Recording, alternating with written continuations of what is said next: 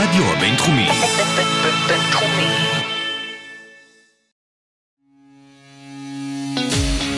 החממה. עסקים, יזמות וניצול הזדמנויות בגיל צעיר. עם רויאלי שמעון ואיתי אמרן.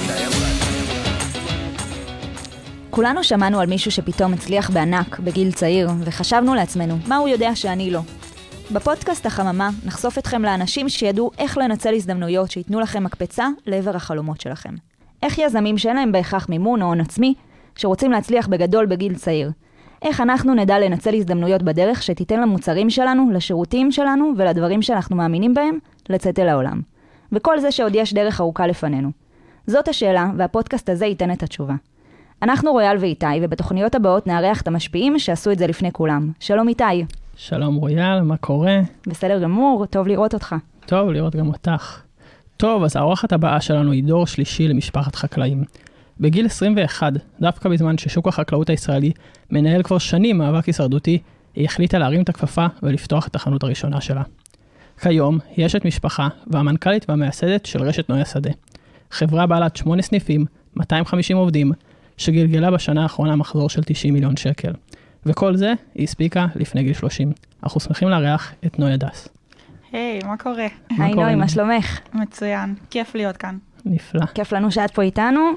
תודה. אמ, טוב, אז אה, נוי, מלגייס את העובד הראשון עד לרשת שמונה 250 עובדים, תספרי לנו איך הכל התחיל, איך זה קרה ומה מתרחש בדרך. תראה, אה, בהתחלה אני הייתי העובד שעושה הכל. זאת אומרת, אני גם הייתי הנהגת משאית בלילה, גם זאת שפותחת את החנות בבוקר ועובדת על הקופה, גם מי שהולכת ומזמינה את הסחורה והתוצרת מחקלאים, אה, והייתי עושה הכל כ-one man show.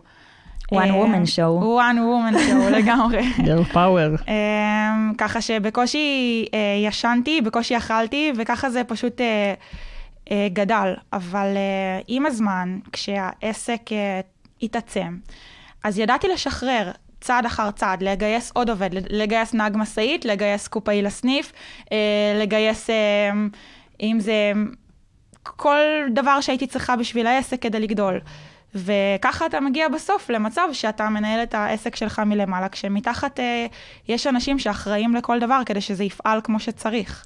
עכשיו, את אומרת עסק. מהמם. אני תוהה בראש שלי, ואני מניחה שגם המאזינים שלנו שיש להם אה, עסקים, מתי הופכים את הדבר הזה לחברה? זאת אומרת, מתי הופכים מעוסק מורשה, מ, אה, מעוסק בעצם, מעסק לחברה? איך, איך זה קורה מבחינה, מבחינה עסקית? אז ככה, אה, בהתחלה פתחתי את העסק כעוסק מורשה. אה, כש, כשפתחתי את החנות השנייה, כך אה, הפכתי להיות חברה בע"מ, אה, זה היה בצד אה, רואי החשבון שלנו, אה, וככה זה פשוט התגלגל. זאת אומרת, לא הייתה ברירה אחרת, כי החברה גדלה והייתי צריכה להפוך אותה לחברה בע"מ אה, מבחינת הנתונים שהיא הביאה. אה, זה היה המעבר, אבל כשהתחלתי פתחתי מיד עוסק מורשה, לא עוסק פטור, אה, עוסק מורשה, ככה זה התחיל. אה, היום אנחנו חברה רצינית, אה, שלחלוטין, זאת אומרת, היא חברה בע"מ בכל אה, מה שקשור לזה.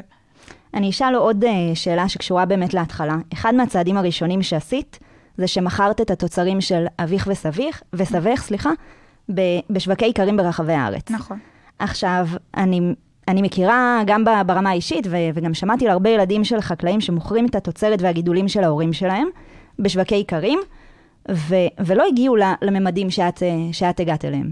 עכשיו, אני מנסה להבין מה שונה בך, ב-DNA שלך, או, או מה שונה בדרך המקצועית שאת עשית, והם לא עשו, והם לא ראו את זה. אה, אני חושבת שההבדל הוא שהיה לי חזון מאוד ברור מתחילת הדרך. אה, אני לא רציתי אה, רק לעזור למשפחה שלי ובעצם למכור את התוצרת של סבא ואבא שלי. אני רציתי לשנות משהו בחקלאות. כל החברה הזאת הוקמה מאיזה סוג של DNA שהוא, הבסיס שלו הוא לב, ואחר כך העסק. וכשידעתי שאני הולכת לעשות את, ה, את נוי השדה, להקים את נוי השדה, ידעתי שאני הולכת לרשת, לרשת ביחד, אה, להביא המון המון המון חקלאים ולעזור לכולם. אה, ולכן כל המודל העסקי בנוי על זה. זה אומר שחקלאי אה, מקבל סחור, סחור, אני מקבלת סחורה איכותית, וחקלאי מקבל שכר הגון וראוי בעד התוצרת שלו.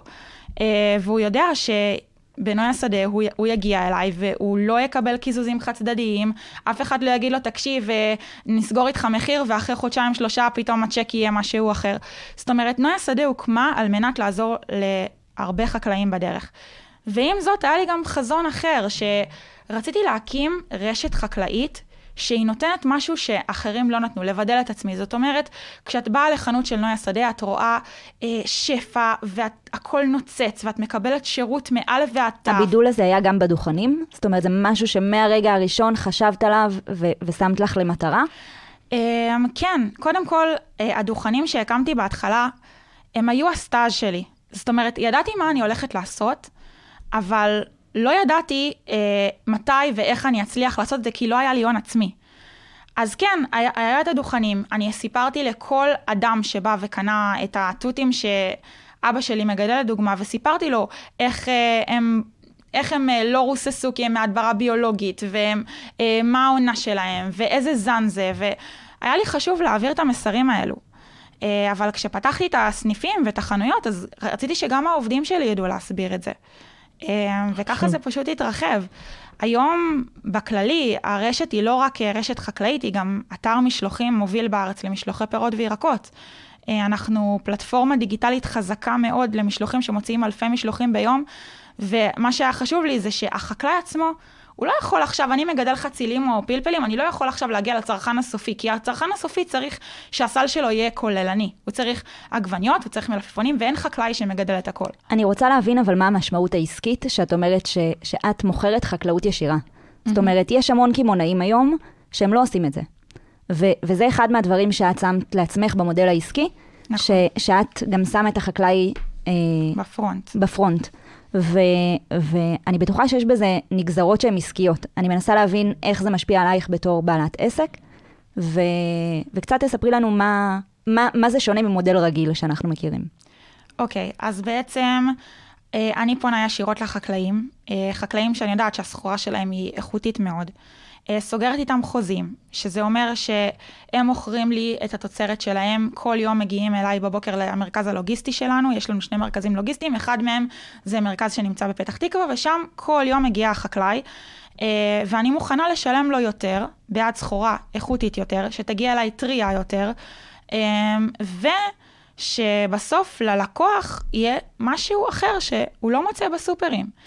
המשמעות העסקית היא שאני משלמת יותר על הסחורה הזאת. ושאת מתעסקת עם יותר ספקים. אני מתעסקת עם יותר ספקים, אני משלמת יותר על הסחורה הזאת. השינוע שלי יותר אה, רחב, כי כל יום אני זאת שמשנעת את הסחורה לסניפים ולאתר המשלוחים שלי. אה, מ- מ- נגיד אם היו מביאים לי את הסחורה פעם אחת בשבוע, הייתי יכולה לחלק אותה באופן אה, יותר פשוט, אבל זה, זה מעמסות כלכליות שאני מאמינה שהן שוות את זה. קודם כל, כי אני יודעת שתמיד יהיה לי סחורה איכותית על המדפים. דבר שני, כי אני יודעת שאני עוזרת לחקלאים, וזה בכלל חזון נוי השדה. ודבר שלישי, בסוף החנויות שלנו והמשלוחים שלנו נראים אחרת מכל השאר. הסחורה שלנו יותר טובה, זה הכל. אני אספר קצת מה קורה אה, בעצם למי שלא מתעסק אה, כן. ב- בחקלאות ומי שלא מתעסק אה, בקמעונאות. בעצם ה- האופציה הנוספת ש- שאפשר לעשות זה ללכת, אה, להגיע למישהו שהוא מרכז את כל הסחורות, זה יכול להיות גם שוק סיטונאי וזה יכול להיות אצל מישהו שמרכז אה, נכון. אה, מרכז סחורות של המון, אה, המון חקלאים, אבל הם בעצם כביכול... אה, גוזרים את הקופון. גם גוזרים את הקופון וגם משאירים שולי רווח מאוד מאוד קטנים לחקלאי, ובעצם מותחים, אותו, מותחים את הגבול איתו. Um, והמשמעות של זה בעיניי, מה שאני רואה, זה ש, שגם יש לך פה התעסקות שהיא עם הרבה יותר ספקים, שהיא לא בהכרח נוחה, גם מבחינה uh, uh, חשבונאית וגם מבחינה של שיח. זאת אומרת, את מנהלת המון uh, משאים ומתנים במהלך היום, שיכולת להקל על עצמך אם היית מנהלת משא ומתן אחד מול בן אדם אחד, או מול uh, מישהו שמרכז לך את הכל. חשוב לי, לק... ל... אני אסביר ככה. זה נכון שעל פניו מה שאת אומרת הוא נשמע נכון מאוד, אבל בסוף, מבחינה עסקית, לי יותר נכון לעבוד מול חקלאים ספציפיים, שאני סומכת עליהם, שהם סומכים עליי, ואנחנו מנהלים איזשהי סוג של סינרגיה, שאני יודעת שלא משנה מה, תמיד לי יש מלפפון הכי טוב על המדף, ואני לא צריכה לסמוך על מישהו שמביא מכל מיני חקלאים, ואז אין לו אחידות. אני גם, אני חייבת שיהיה לי אחידות. אחידות זה אומר שביום ראשון תבוא ותקבל מלפפון טוב, ביום שישי תבוא תקבל מלפפון טוב. אני לא יכולה לסמוך על מישהו אחר. אם העסק שלי היה מתבסס על מישהו אחר שיהיה הקניין שלי, בסוף לא הייתי מגיעה להיות תנאי השדה. וזה דברים שצריך להבין, שכשאתה בונה עסק, אתה צריך לחשוב, אוקיי, פה אני מתפשר, אבל מה אני מרוויח? וכאן לגמרי התעסקות שהיא נטו מול ספק על כל, אה, על כל ירק או פרי, או לא משנה מה, במקרה שלי זה היה נכון. בשביל לתת את האחידות הזאת, בשביל לתת את ההמשכיות הזאת, אה, וגם גם מבחינה אידיאלים, של אידיאלים. מדהים. אמ, טוב, סבבה. אני כן רוצה לגעת באיזה נקודה שציינת קודם. אמרת שהתחלת בלי הון עצמי. נכון. אז בואו נתעכב רגע על זה, כאילו, בסופו של יום המאזינים שלנו גם רוצים אולי להתחיל איזשהו פרויקט, גם אין להם איזשהו הון עצמי מהבית. איך, כאילו, איך זה בא לידי ביטוי? מה, מה, מה המהלכים שעשית כדי באמת להתקדם אה, במעלה הדרך, נקרא לזה ככה? זו שאלה מעולה, ואני חושבת שגם התשובה אליה היא משהו שהרבה רוצים לשמוע, כי זאת השאלה הראשונה ששואלים אותי. אני התחלתי בלי הון עצמי. זאת אומרת, אה, בלי אף, אה, אף שקל שיכלתי לקחת, אז איך מתחילים? אז אני יכולה להגיד שקודם כל לקחתי הרבה סיכונים בדרך. באותה, באותה נישה יכלתי גם לא לשבת פה היום וחס וחלילה לפשוט רגל, כי לקחתי סיכונים, אוקיי? כשאת אה, אומרת סיכונים זה הלוואות? כן, שתפי אותנו בסיכונים. אז אה, כן, אז אני אשתף. אז אה, קודם כל, בשביל, בהתחלה באמת התנהלתי מתזרים שוטף. אבל כמובן שהתזרים השוטף לא היה מספיק לרכוש משאית שהייתי חייבת באותה תקופה, או לשפץ סניף, או, או לתת איזו ערבות בנקאית לאיזשהו אה, מישהו שאני רוצה לסגור איתו חוזה ולפתוח חנות. אז yeah. בהתחלה פניתי למנהלי בנק. אה, שלצערי גיליתי שזה ממש ממש לא פשוט. אה, מנהלי הבנק זרקו אותי מכל המדרגות, לא האמינו בי, היו כאלה שאמרו שהרעיון שלי נורא יפה, אבל אה, לא יהיה עם זה כלום, וזה תחום מסוכן. ואני החלטתי שאני פשוט לא נשברת. לא ויתרת. אה, לא ויתרתי. אה, הלכתי באמת להמון המון פגישות, שבסוף הגעתי לאיזשהו מנהל בנק, אה, שבאתי אליו עם תוכנית עסקית מאוד מאוד מסודרת. ומהרגע הראשון הוא האמין בי, הוא ראה את החזון, הוא ראה שאני באתי אה, עם, באתי לעבוד, לא באתי לספר סיפורים, באתי לעבוד. אה, והוא נתן לי את ההלוואה הראשונה שלי. עכשיו, אה, ופתח לי חשבון בנק עסקי. אה, ונתן לי איזה סוג של אשראי. עכשיו, בוא נגיד שמה שהוא נתן לי לא הספיק כדי להקים את נוי השדה, אוקיי? בואו נהיה... כן, בואו נהיה ריאליים. בואו נהיה ריאליים. אני, בהתחלה זה היה לשרוד על, הק, על הקשקש וכל הזמן לא לגרד את המסגרת ולא לחרוג מהחשבון. זה היה מאבק יומיומי של ניהול תזרים בצורה מאוד מאוד נכונה, של להוציא את הצ'קים ביום נכון, אה, של לדעת איך זה הולך להיות, ממש כל היום לעשות העברות מהחשבון, רק כדי להמשיך ולפעול. זה היה המאבק. אה, אני מניחה שזה שהיה לי ראש כלכלי לנהל את התזרים, כי לא היה לי גם את האפשרות שהיא לקחת איזשהו יועץ. זה מה שעזר לי לעשות את זה.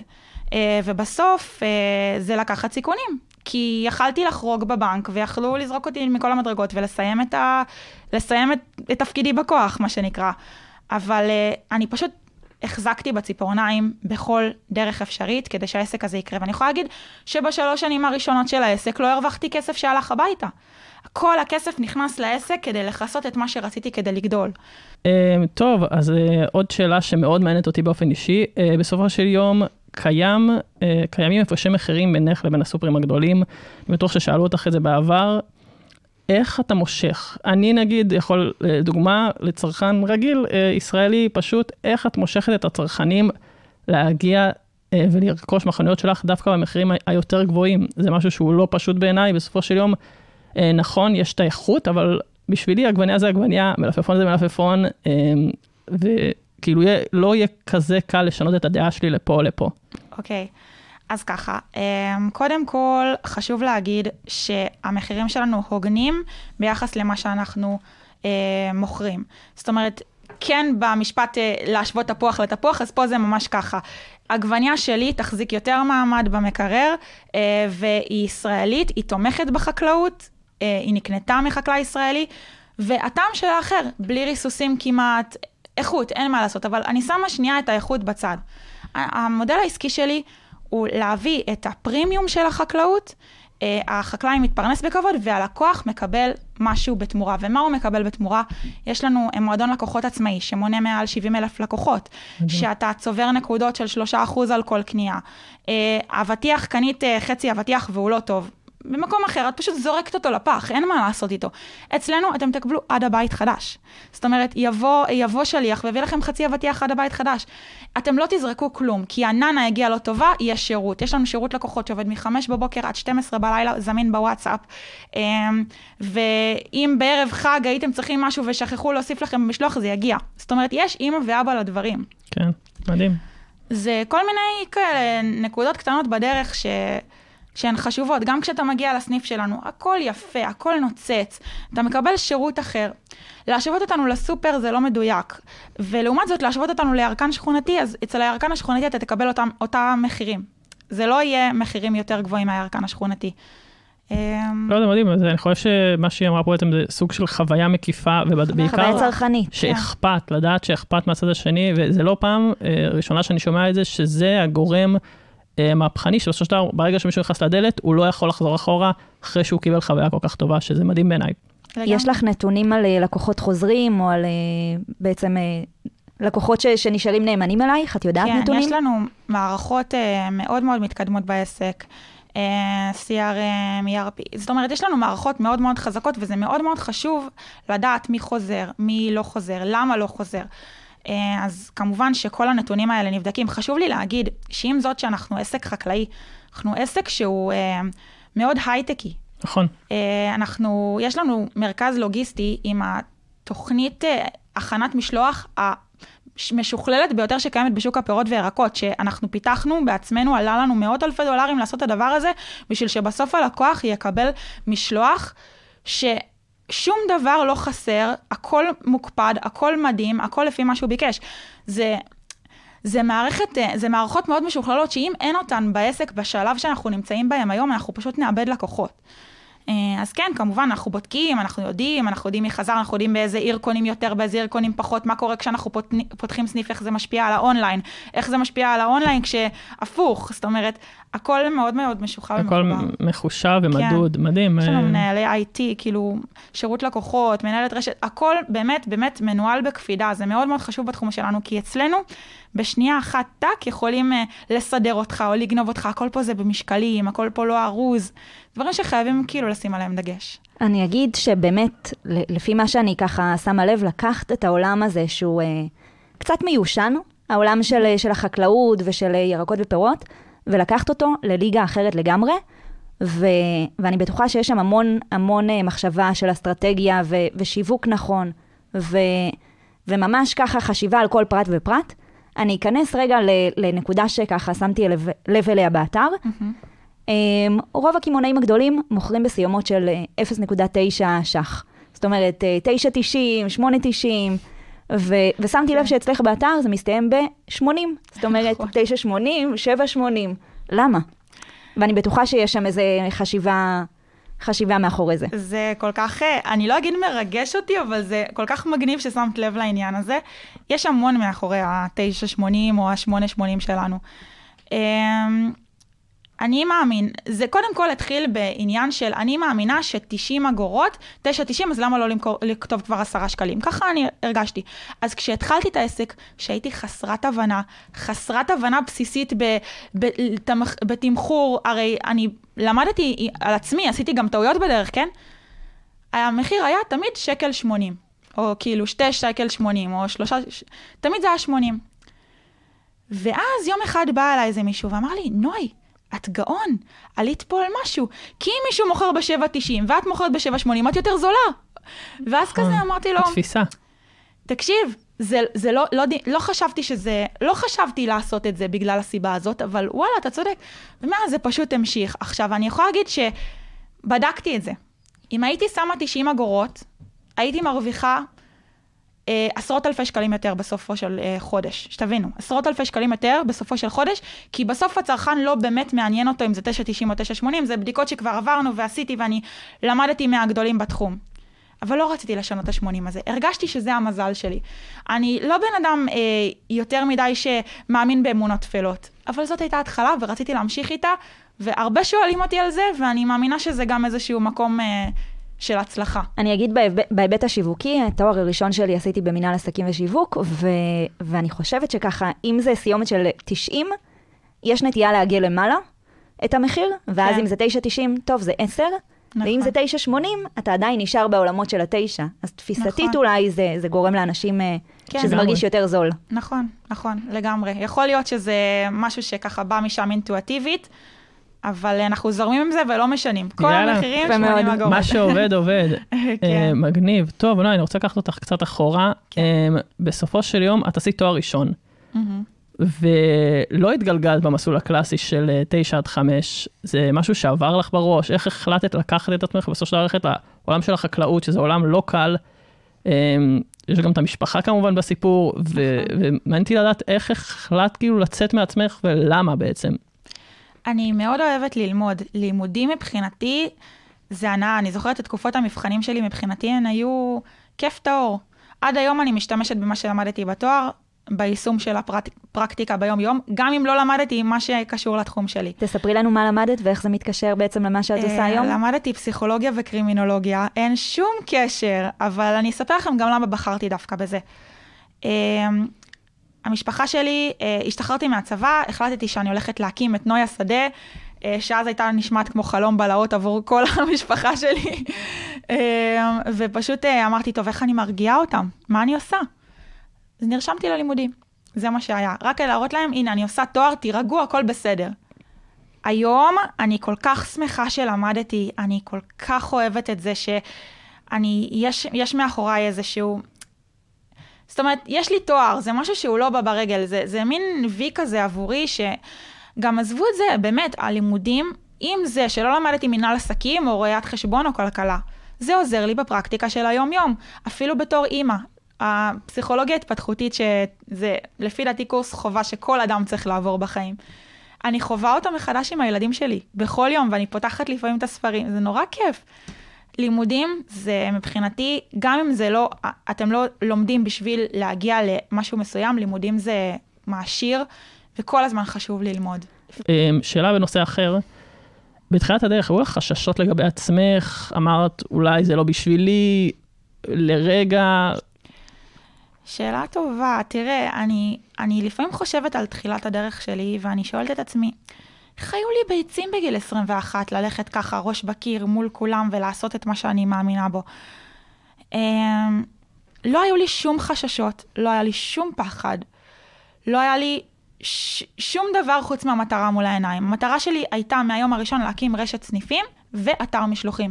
כשאתר משלוחים אפילו לא היה משהו שהיה יותר מדי קיים. היו, היו מש, משלוחים, אבל בשנת 2011 לדעת שאתה רוצה שיהיה לך אתר משלוחים, אני לא יודעת איך ידעתי שלשם הולך העתיד, כי עד לפני כמה שנים, אפילו לפני הקורונה, אנשים היו אומרים לי, מה, אנחנו רוצים למשש את הסחורה, אנחנו לא רוצים שיגיע לנו הביתה. אז פתרנו להם את הטאקל הזה, זאת אומרת, לא היה לי שום פחדים, לא היה לי שום חרטות, ידעתי שזה מה שאני עושה, לא הקשבתי לאף אחד בדרך. אה, להגיד לך שזה העצה הכי טובה שאני יכולה לתת? לא, יכול להיות שזה יכל להיות גם בעוכריי. אבל ידעתי שאני עולה פה על משהו שכרגע חסר בשוק. חסר פה רשת שהיא מביאה מענה מקיף לפקצ'וי, לעגבניות שרי צבעוניות, שתקשיבו, לא היה לפני עשר שנים עגבניות שרי צבעוניות בחנויות ירקות. נכון. בקושי שרי תמר, תקשיבו, זה נראה משהו שהוא מאוד מאוד טריוויאלי, לא היה את זה. אה, פטריות מכל הסוגים, נבטים, זה דברים שידעתי שהחברים שלנו, החקלאים, מגדלים, והם זורקים כי אין לזה ביקוש. זה דברים שאמרתי, רגע, אם אני אביא את זה לאיזה מקום, מה? צרכן לא יקנה את זה? ברור שהוא יקנה את זה. זאת אומרת, הרגשתי שעליתי פה על משהו, שעליתי פה על סטארט-אפ, עם זה שזה אה, חקלאות ומשהו מאוד מיושן, להביא את החידוש, והאמנתי שזה יצליח. דיברת לפני רגע באמת על תקופת הקורונה ועל כן. האונליין שפתאום אה, תפס תאו- תאוצה. כן. אם נדבר במספרים, הייתה פה עלייה של 500 אחוז, נכון? כן, כן. הייתה עלייה מאוד מטורפת. עכשיו, איך כבעלת חברה, את מכשירה את המרכזים הלוגיסטיים שלך, את המרלוגים, לכמות כזו של, אה, של הזמנות? זה לא, זה לא משהו ש, שעושים אותו בשנייה, זה תהליך. איך עשית את התהליך הזה בזמן כל כך קצר? חשבתי תמיד צעד אחד קדימה. אמ, כשהיה לנו את האונליין לפני תקופת הקורונה, ידעתי שאני חייבת להכשיר אותו, אמ, שיהיה בו מערכות ליקוט מתקדמות, גם אם באותה, באותה זמן זה לא היה פול קפסיטי. וכשהיה לנו, אה, אה, התחילה הקורונה, היינו ערוכים. זאת אומרת, בניתי את היסודות בלי לדעת שתהיה קורונה, בשביל הקורונה. אה, כי האמנתי שהאונליין הוא העתיד. וזה לא שתוך כדי הקורונה עברנו למרכז לוגיסטי, או תוך כדי הקורונה הבאנו אה, את אתר, כלומר, היינו מוכנים לקורונה. למה זה קרה? כי תמיד חשוב בעסק לבוא צעד אחד קדימה ולראות את הבאות, ואני ידעתי שעסק נכון זה עסק שיש, במקרה שלי זה עסק שיש לו סניפים חזקים, עם אתר אונליין חזק, שיש ביניהם סינרגיה, שהאונליין מביא לי לסניפים, והסניפים מביאים לי לאונליין, וככה זה עובד. איך מכשירים עובדים? Uh, בכללי, uh, להעסיק עובדים, uh, להכשיר אותם, זה משהו שהוא לא פשוט. אתם בטח uh, מבינים ש... אני חייבת שבסוף העובד יהיה השגריר שלי ויהיה הכי טוב שהוא יכול, ואם הוא שם במשלוח עגבניה לא טובה, זה השם שלי ולא השם שלו, ואני חייבת עובדים מעולים. אז יש לי מכשיר, מכשיר עובדים ומכשירת עובדים, שכל מה שהתפקיד שלהם זה להכשיר עובדים. מדהים. אה, כן, זה, זה מקצוע בפני עצמו. כל היום בא עובד חדש, הוא מספ... מלמד אותו איך לעשות, איך לעבוד. העובד שלי חדש לעולם לא יכין משלוח לבד, או יהיה בקופה לבד, או יעשה משהו לבד בלי שיש לו מכשיר. המכשירי עובדים בעצם יודעים לעשות את כל התפקידים, והם מכשירים כל עובד שאת מגייסת, לא משנה באיזה תחום? יש לי ככה, אה, מכשיר עובדים אה, של ליקוט, מכשיר עובדים של קופאים ועובדים בסניפים. אה, וכמובן, יש לנו את המשרות מטה שמתקבלים אליהם אנשים ש... מוכשרים מטבעם, כן, עם ניסיון. כולם אה, מוכשרים מטבעם, אבל אה, באים עם ניסיון לאותו, לאותו תפקיד ספציפי, כשנגיד מעטד מלאי שאנחנו מגייסים, מנהלי IT שגייסנו, זאת אומרת, יש דברים יהודיים, אבל לשוטף, שזה העובדים שמתחלפים בתדירות יותר גבוהה, mm-hmm. אז יש לנו מכשירי עובדים. ומחפשי עובדים, כל הזמן, אין ברירה. אה, יפה, יפה. אני גם אה, זוכר שאמרת שבעצם בקורונה נאלצת לראשונה להאציל סמכויות, אה, סוג של לשחרר. כן. איך זה היה לך בחוויה האישית? זה מעניין אותי. אני בן אדם שהוא control freak. אה, כמו שסיפרתי בתחילת הראיון, אין משהו, כולל לנהוג במשאית ולהביא את הסחורה, או לחלק משלוחים, או לקטוף את התותים בשדה, שלא עשיתי, אוקיי? עשיתי הכל. לשחרר מבחינתי היה הדבר הכי קשה שיכלתי לעשות.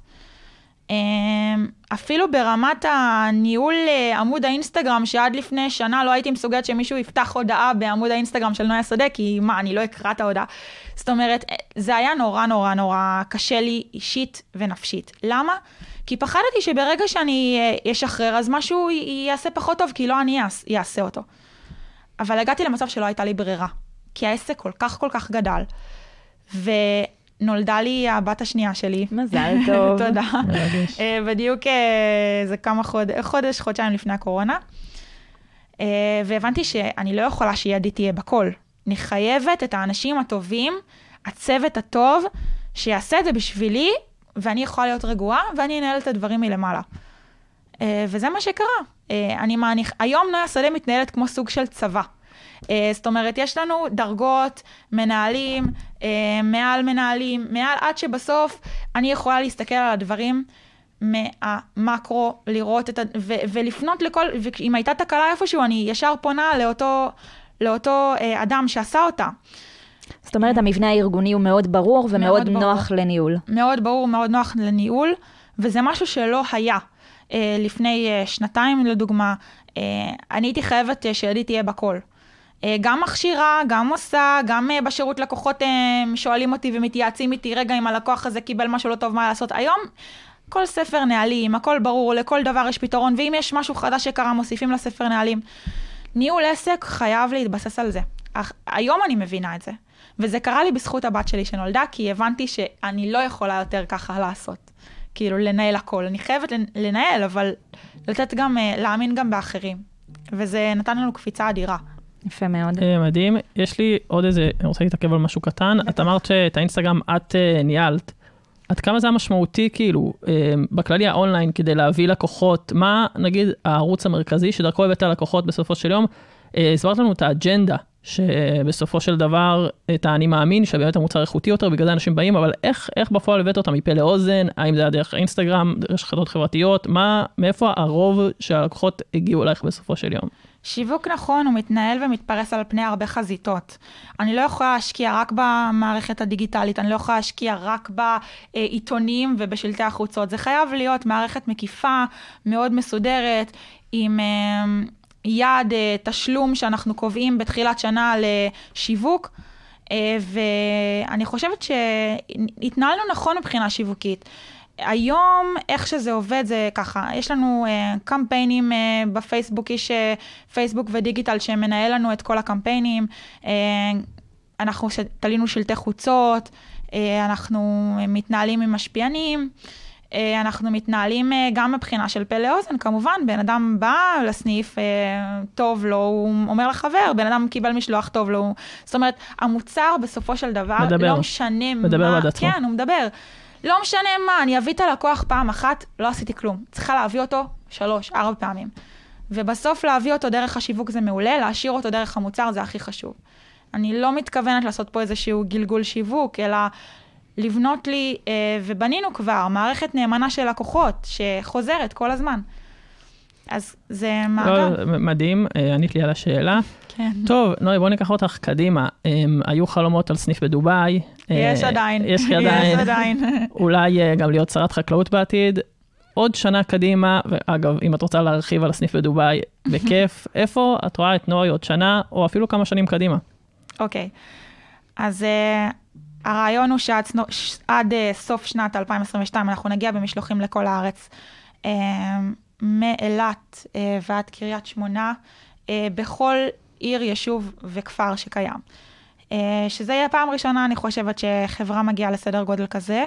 היום אנחנו מגיעים מחיפה והקריות ועד אשדוד, ואנחנו רק הולכים ומתרחבים. זה דבר אחד, כי חשוב לי באמת להגיע לכולם. אנחנו רוצים לפתוח חמישה עד שישה סניפים בשנה. זה היעד שלנו. Uh,